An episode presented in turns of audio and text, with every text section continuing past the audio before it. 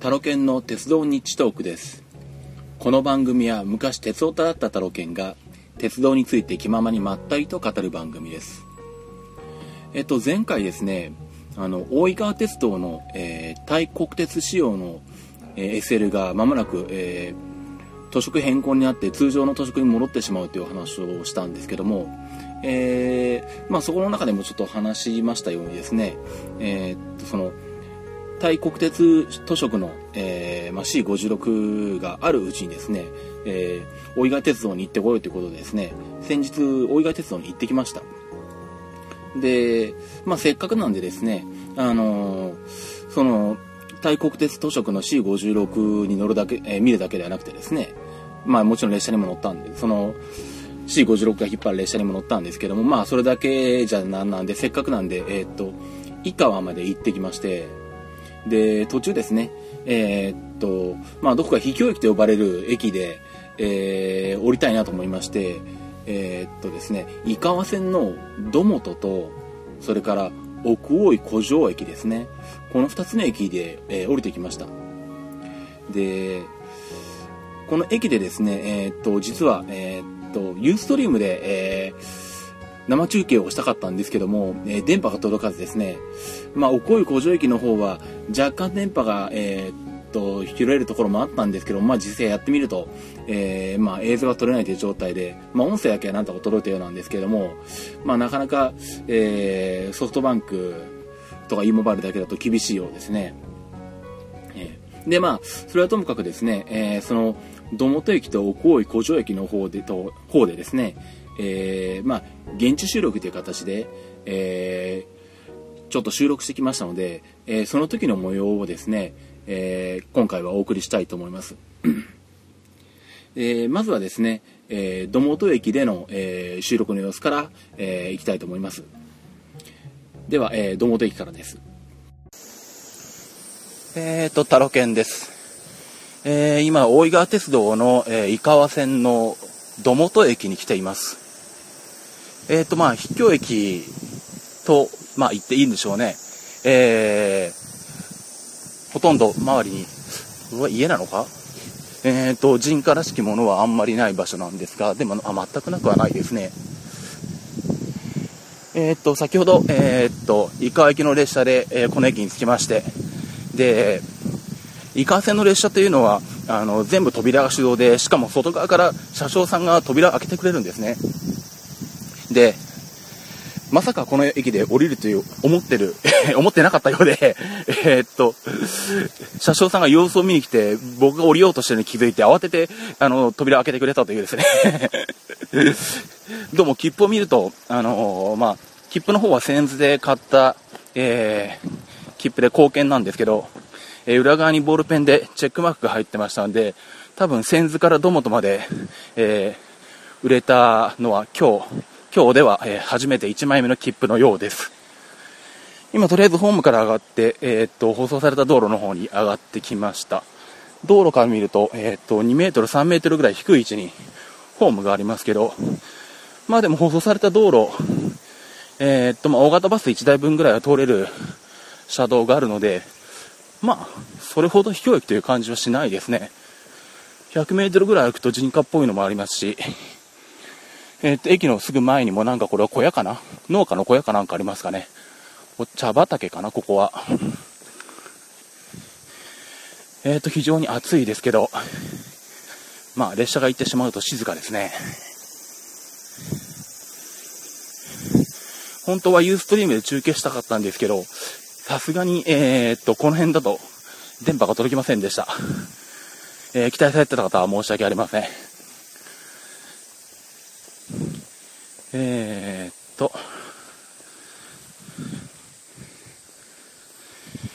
もうちょっと歩いてみようかな。土本駅の、駅舎というか、ベンチのところに戻ってきました。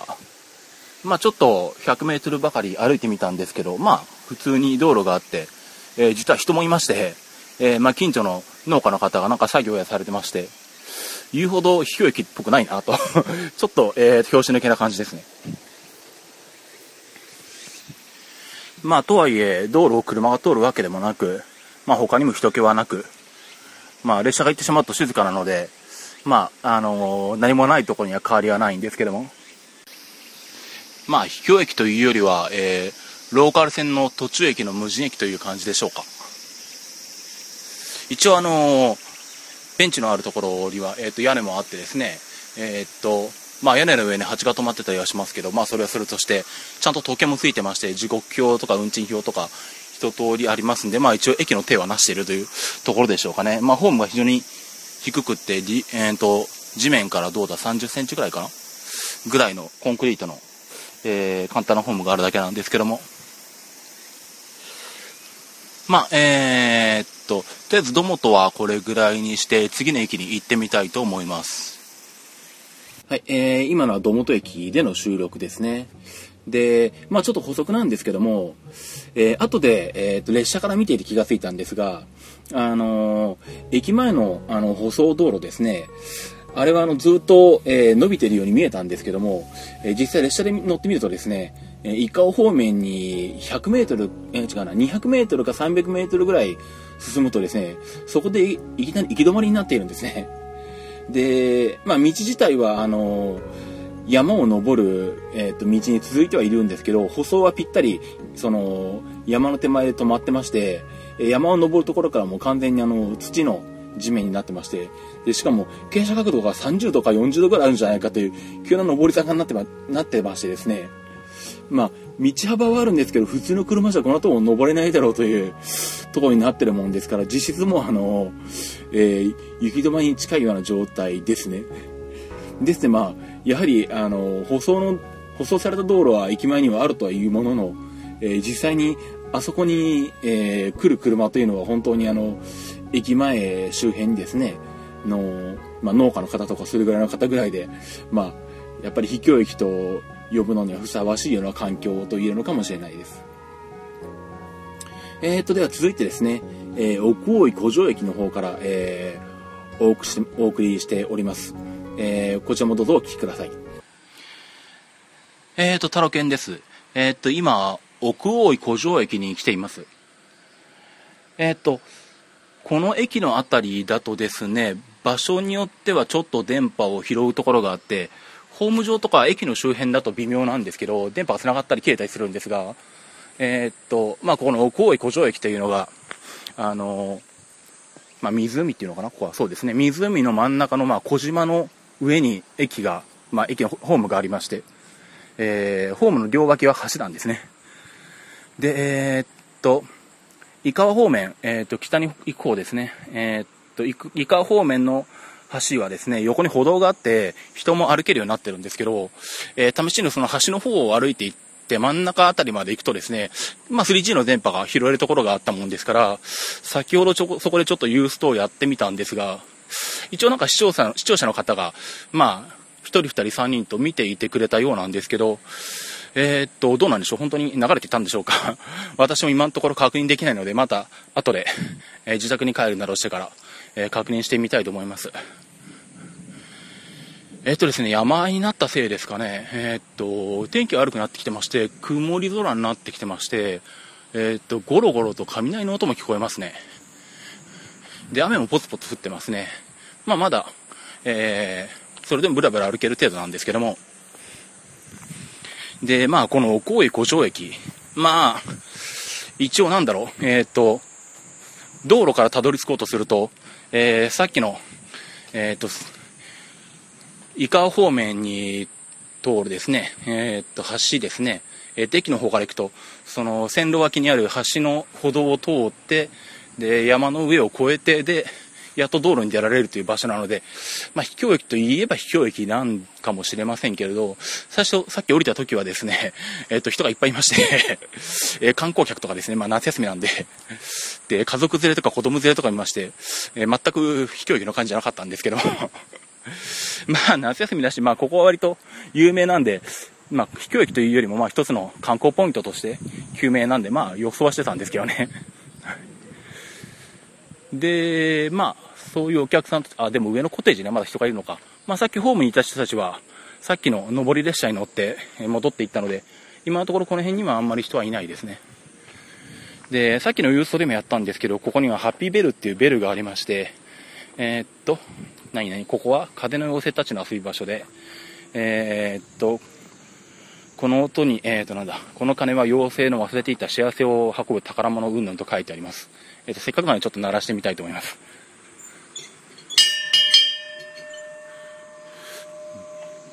どうも駅でこういうのを鳴らすとどうしても昔のですね、発車ベルとしか思えないんですけど、そんなこと言ってる間に列車が来ましたね。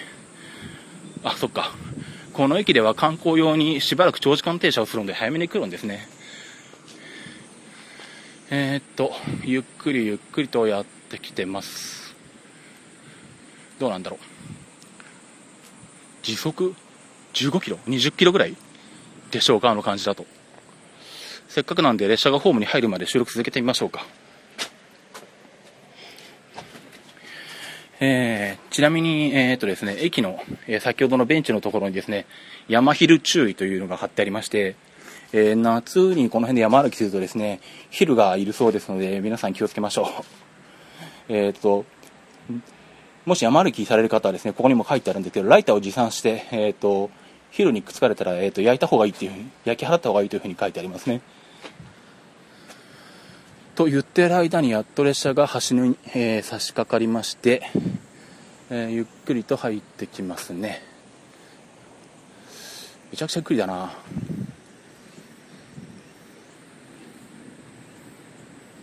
音が聞こえてますかね。どうなんだろう。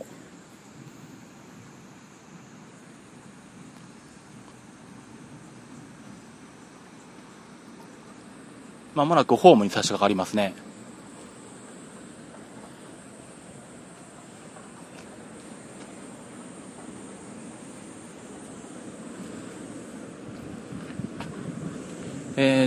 列車は 1,2,3,4,5 両編成で一番後ろに、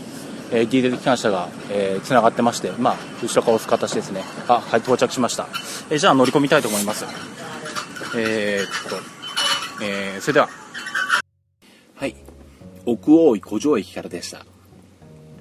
で、奥大井古城駅もそうなんですけど、大井川鉄道のですね、大井川本線ですね、千頭ぐらいまでは、ソフトバンクの電波が、iPhone4 で、ところどころ切れたりすることもあるんですけど、結構それなりには、入ってまして、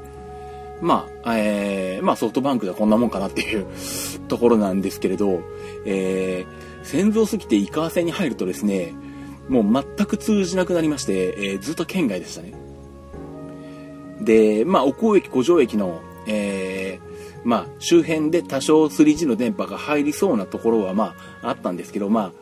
実際ユーストリームで、放送しようと、生中継しようとしたんですけど、そこまで安定して電波が届いてくれなかったので、なかなかやはりソフトバンクの電波では厳しいものがありますね。で、ちなみにポケット Wi-Fi も持って行ったんですけど、実はポケット Wi-Fi の方はもっとダメで、どうでしょう、金谷近辺、金谷とか新金谷とか東海道線に近いあたりではちょっとe モバイルを起動しなかったんで何とも言えないんですけど、もう金谷を出てちょっと走ってから、ポケット Wi-Fi の電源をオンにして電波ジョグ見てたんですけど、もうずっと圏外ですね。なので大井川鉄道の車内ではほとんどもう e モバイルは、使えないような状況で、正直ソフトバンクが届かないところでも e モバイルでなんとかなるんじゃないかっていうふうに甘く見ていたところもあったんですが、少なくとも千頭までに関しては大井川鉄道の車内からでは e モバが全然ダメで、まだソフトバンクの方がところどころつながるというような状況でしたね。で、もちろんドコモの方はバリバリ3本入ってまして、実は予備でドコモの携帯を持ってるんですけど、普段通話には使わなくてお財布携帯専用なんですがこれはほとんど、バリバリ3本立ってましたね。井川線の、終点の井川から2つ手前の、秘境駅の尾森という駅があるんですけど、その辺りからさすがにドコモも圏外になりましたけどで、そこの尾森と、その次の肝臓あたりではさすがにドコモも圏外でしたね。で終点の井川に着くとさすがに、ギリギリ1本か2本ぐらいアンテナは立ってましたかね。ですんでまあなんでしょう、大井川鉄道のまあ沿線でもし郵送するんであれば日本通信のですね B モバイルですか、あの辺の SIM あたりをちょっと用意していくしかないかなと、ちょっと改めて作戦を練り直してまた機会があったら行きたいなと思ってるところなんですが、まあ、地元静岡市からまあそんなに遠くもないので、今度はできたら秘境駅に車で行ってみるのも面白いかなと思ってまして、まあ、小森以外はですね、見てたところ舗装された道路が駅までつながってるんですね。まあ途中どうなってるか駅までたどり着くまでまあ大変なのかもしれないですけど、一応舗装された道路が小森以外は全部あったんで、まあ車ではたどり着けそうな感じでしたね。で小森に関しては本当に何もないというか、まあそこの駅に果たしてどうやってたどり着くんだというような状態で、周りに道らしきものが何もないんですね。まあウィキペディアを見るとかつて熊が出たことがあって、熊が出た、あとしばらく下車禁止になったというような曰くまであるらしくてですね、まあ確かにあの場所だと熊も出るかもしれないなというような、本当に山の中になぜか、駅があるというような状況だったんですが、まあでもそうですね、まあウィキペディアなんかにも載ってますけど、まあ、小森こそまあ本当に秘境駅という雰囲気があるので、まあ、ちょっと機会があれば行ってみたいなと思っているところなんですが、であとですね、以前、この鉄道日読の第7回で、井川線のですね、千頭沢間間にですね、かつて、千頭森林鉄道という、鉄道が走ってて、で、まあ、千頭森林鉄道が、762ミリのナローゲージだったんですね。で大井川鉄道の井川線の方は開業後すぐに1067ミリに回帰されて、大井川本線と、まあ、線路の幅は同じになったもんですから、千頭沢間間が、3線機場になっていた時期がありまして、でその3線機場がどうなっているかっていうことを、ですね、まあ、話しまして、その時にですね、まあ、他のホームページの写真なんかを見まして、3線機場はまだ残っているというような結論付けた、という話をしたんですけども、これもですねちょっと気になってたんで確認してきたんですが、どうもまあ、インターネット上にある写真で見るですね三線機場っぽく見えるところはですね、どうも三線機場じゃなくてですね、安全レールのようですね。安全レールというのは列車が脱線した場合にですね、まあ、線路がレールから外れてもさらにこう大幅に外れて明らかにこう軌道から外れてしまって大規模な事故になるのを防ぐためにレールとレールの間にですね、まあ古いレールなどを引いてですね、レールが1回外れてもあまり大幅に線路から逸脱しないように、引いてあるようなレールがあって、まあ、そういったものを安全レールというんですけど、まあ、井川線の途中ところどころ、まあ、やはり急カーブもかなりありますんで、この安全レールが引いてあってですね、まあ、その千頭沢間間にある、線路が3本ある部分も3線機場の名残の762ミリの、線路ではなくですね、安全レールでした。まあこれちょっと気になったので、駅に止まってる間にですね、線路の幅をですね、確認できるように写真を撮って、ちょっと長さを測ってみたりとかしたんですけど、ちょっと明らかに762ミリの位置ではないので、あ、これは安全レールだなという結論に至りました。なので千頭沢間間に、野線機場が残っているというのはですね、ちょっと誤りでしたので、ちょっとここで訂正しておきたいと思います。で、まあ今回、大井川鉄道、そのタイ国鉄図食の C56 の写真も撮ってきましたし、イカ船の方でも何枚か写真を撮ってきましたし、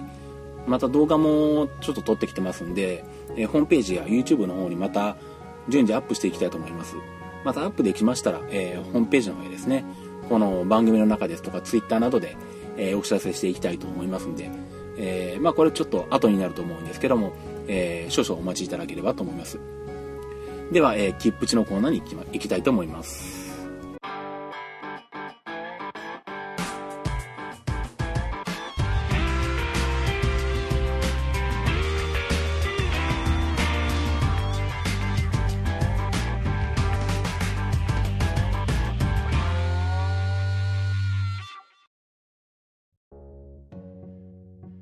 切符の知識、切符知です。このコーナーは切符のルールを知らなかったばかりに損をしてしまうことがないよう正規の方法でお得に鉄道に乗っていただくためのコーナーです。ですね、今回はこのコーナーも大井川鉄道絡みのお話になるんですけれども、井川線の終点の井川まで行ってきまして、で帰りは、また同じようにこう戻ってきて、で金谷まで出て東海道線で静岡まで帰ってきたんですけども、帰りの切符を買おうと思ってですね、以下の、出札の、窓口の上の料金表を眺めてましたらですね、 JR 線という欄がありまして、そこに JR の東海道線までの運賃っていうのが載ってるんですね。で静岡もありまして、島田藤枝とかその近辺もあるんですけど、遠いところは名古屋、岐阜、あと新幹線経由で東京都内とかですね、新横浜、小田原とかですね、そんな運賃表がありまして、でこれはちょっと面白いなと思ってですね、普通だと東海道線内はスイカで乗ってしまうんですけど、井川から静岡までという切符を買って、それで帰ってきました。でその前に線図で、買った時にですね、切符が硬券で出てきたので、多分これは静岡まで買っても硬券で出てくるんだろうと思って、買ったところですね、予想通り、硬券で出てきまして、硬券っていうのは厚紙でできた硬い切符でですね、で列車に乗るとき改札口のところで駅員の方にこうパチンとハサミ入れてしまう、昔ながらの切符ですね。最近はもうほとんど見ることがなくなったんですけど、大井川鉄道にはまだ、自動改札機が導入されてなくてですね、切符もおそらくほとんど硬券なんじゃないかな。自販機は僕が降りた駅の中では見かけなかったんで、ひょっとしたら全部硬券なのかもしれないですけど、で出てきたのがいわゆる、B 型硬券ってやつですね。縦がちょっと、幅が狭くて、若干横長になっている、硬券ですね。硬券の中には A 型 B 型 C 型 D 型とかあるんですけど、それはまたいつか機会があったら話をしたいと思うんですが、ちょっと前までは入場券とかあたりだと結構私鉄とかでも使われてたかな、大手私鉄なんかでも、使ってたことがあったかな。最近は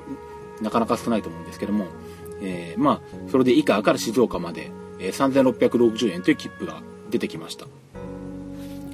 で、この切符で静岡まで乗れるわけですから、当然金谷で、大井川鉄道の改札を抜けて、でJR 側の改札口もこの切符で通れると。ただ金谷の場合は連絡改札口があるので、実際は、大井川鉄道のホームと東海道線とのホームの間にある、改札、中間改札を1回抜けただけで済んでるんですけども、こういうふうにですね、2つの鉄道会社にまたがって、発売されている切符というのがありまして、こういったものをですね、連絡運輸と言います。でこの場合ですと大井川鉄道と JR 東海なんですけど、例えば、一番一般的なのは相互乗り入れしている区間ですね。例えば東京近辺で言えば、京浜急行と都営浅草線とかですね、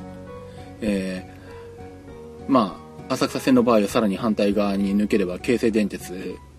にまで入りますけれど、そういった2社3社の区間を、いっぺんに1枚の切符で乗れるような、乗車契約ですね。乗車のことを連絡運輸と言っています。で、ただこの連絡運輸だけで複数の鉄道会社を1枚で乗れるというだけだと、切符を買い替える手間がないというだけで、金額的にはそんなに得になることは実はないんですけども、ですね、この変形というかですね、これの一種で通貨連絡運輸というのがありまして、これは、ですね、例えば JR でどこかの私鉄で、さらに、また JR と、途中に、一社を挟んでまた最初に乗っていたのと同じ鉄道会社に乗るというパターンがあって、途中、他社を通過するわけですね。これを通過連絡運輸と言います。で、この場合にですね、例えば JR と、両端が JR で真ん中の通過するところが私鉄の場合、その私鉄の前後の JR の区間を、連続した一つの区間とみなして、距離を通算して、計算するという運賃の出し方をするんですね。なので、鉄道会社が変わるところで、それぞれ切符を買い直すよりも通貨連絡運輸の切符を買ってしまった方が安くなるというケースは、よくあります。で、その代表的なのは、例えば元伊勢線だった伊勢鉄道とかですね、あれは例えば名古屋方面から来て、特急の南紀に乗ってですね、紀伊勝とかですね、あちらの方に向かうと、河原田から伊勢鉄道に入って伊勢鉄道を通って津まで出て、津からさらにまた JR に入るんですけども、これは間の伊勢鉄道を、挟んだ JR の通過連絡運輸のパターンですね。あとは、例えば、東京から富山とかに行く場合ですね、上越新幹線で、越後湯沢まで行って、で北越急行ですね、北北線というやつですね、あれに乗って、そのまま信越本線、北陸本線方面に抜けると、そういう場合も、通貨連絡運輸で、東京から富山までとか、切符を買ってしまうとですね、北越急行の前後の区間の JR 区間は通算して、運賃計算された、切符が出てきますんで、それぞれの、接続駅で別々に分けた切符を買うよりも、運賃が安くなっているはずです。で、こういったもともと JR だった区間が第三セクターになってるとかですね、あるいはもともとは国鉄で開通するつもりのところを、他社として開通した区間なんか、分かりやすい例なんですけど、実は結構ですね、東京都区内だと通貨連絡運輸、で乗れる区間というのが、意外なところにありまして、例えば常磐線のですね、砦とか亀有とかあちらの方から、常磐線に来て、で千代田線に入って、千代田線を西日暮里で降りて、そこから山手線乗り換えて山手線内に行くと、この場合にですね、通貨連絡運輸があるんですね。この通貨連絡運輸っていうのは、もうあらかじめ決められた区間があって、ここからここの駅で、しかも途中はこの鉄道を通るという、はっきりと決められた区間でしか、取り扱いがないもんですから、非常に限られてるんですけども、この常磐線方面から、千代田線を挟んで、西日暮里から山手線各駅に行くというのは、通貨連絡運輸として、定められた、運賃が設定されています。で、これも千代田線を挟んだ、前後の、JR の運賃が通算されるように、なっています。ただ、駅間によっては分けて買ってしまった方が安くなるというケースもあって、これは通貨連絡運輸じゃなくて、普通の JR の、切符の場合でも、たまにそういうことが起こるんでしょうがないんですけども、ウィキペディアに載っている例だと、南柏から池袋の場合だと、通貨連絡運輸にしない方が安いのかな、10円安いのかっていう例が載ってますね。あとはスイカとか、そういった IC カードを使っている場合ですね、これは通常の通貨連絡運輸とはまた別の運賃計算をするようになってまして、さっきの、千代田線を挟んだ、JR の乗車ですねのパターンでも、普通に切符を買った場合とは違って、Suica で乗ると、通常の合計額から一定額を差し引くという計算方法になっているそうです。これは合計額から100円引いた計算をしているのかな、区間によって金額が変わるのかもしれませんけどですね、実は、Suica で乗る場合と普通に切符買った場合で金額が違うということが起こりうるんですね。この辺は何でしょう、IC カード、お財布携帯を使ったお財布携帯というかですね、フェリカを使ったIC カード乗車券の、導入による、弊害と言ったら変なんですけども、ちょっとした矛盾が発生してしまってるんですけど、利便性との差し引きでしょうがない部分ではあるんでしょうけど、区間によってはSuica なんかを使った場合と、通常の通貨連絡運輸の乗車券を買った場合とで、高くなったり安くなったりするケースがあるようです。もうこの辺の細かいところは、ちょっとですね、ウィキペディアなり、あるいは、駅の、運賃表なり、でも運賃表だとそうか、Suica で乗った場合いくらっていうのはないので、なかなか比較は難しいですね。乗り換え案内とかああいうのは何を元にして計算してるんでしょうね、よく考えたら。ちょっとこれ気になるところですね。ちょっと機会があったらこの辺確認したいと思うんですけど、といったところで、エンディングの方に行きたいと思います。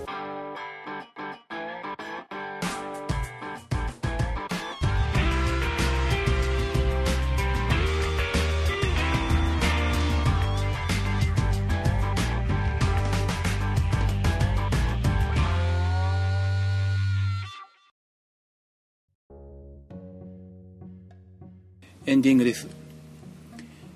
今回ですね、ちなみに金谷駅を10時2分の、SL 急行に乗りまして、井川に着いたのが15時39分だったかな。で5時間半、ただ途中線図で 40,50 分あったりとかですね、途中駅で降りたりしてるので、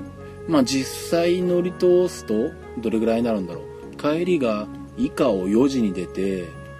金谷に着いたのが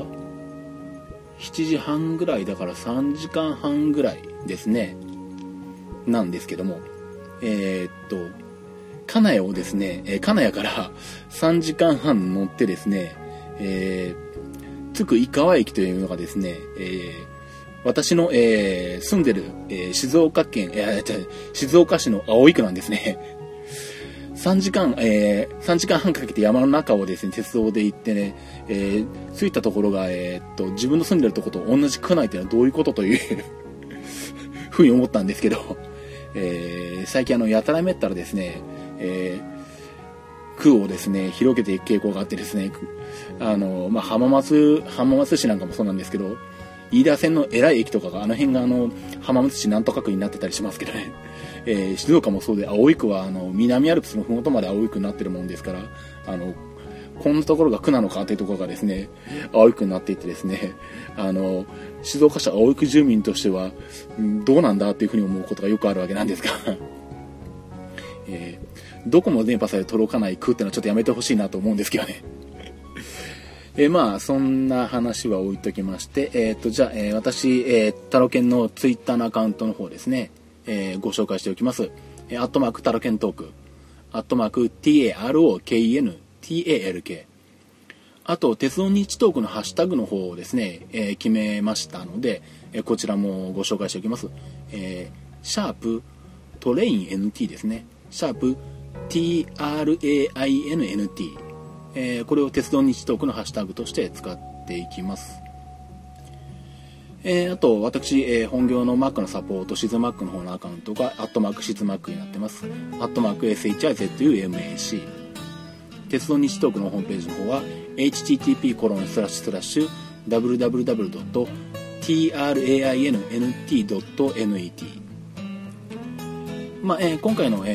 写真や動画などは、ホームページの方にもアップしていきますので、よかったらご覧になっていただければと思います。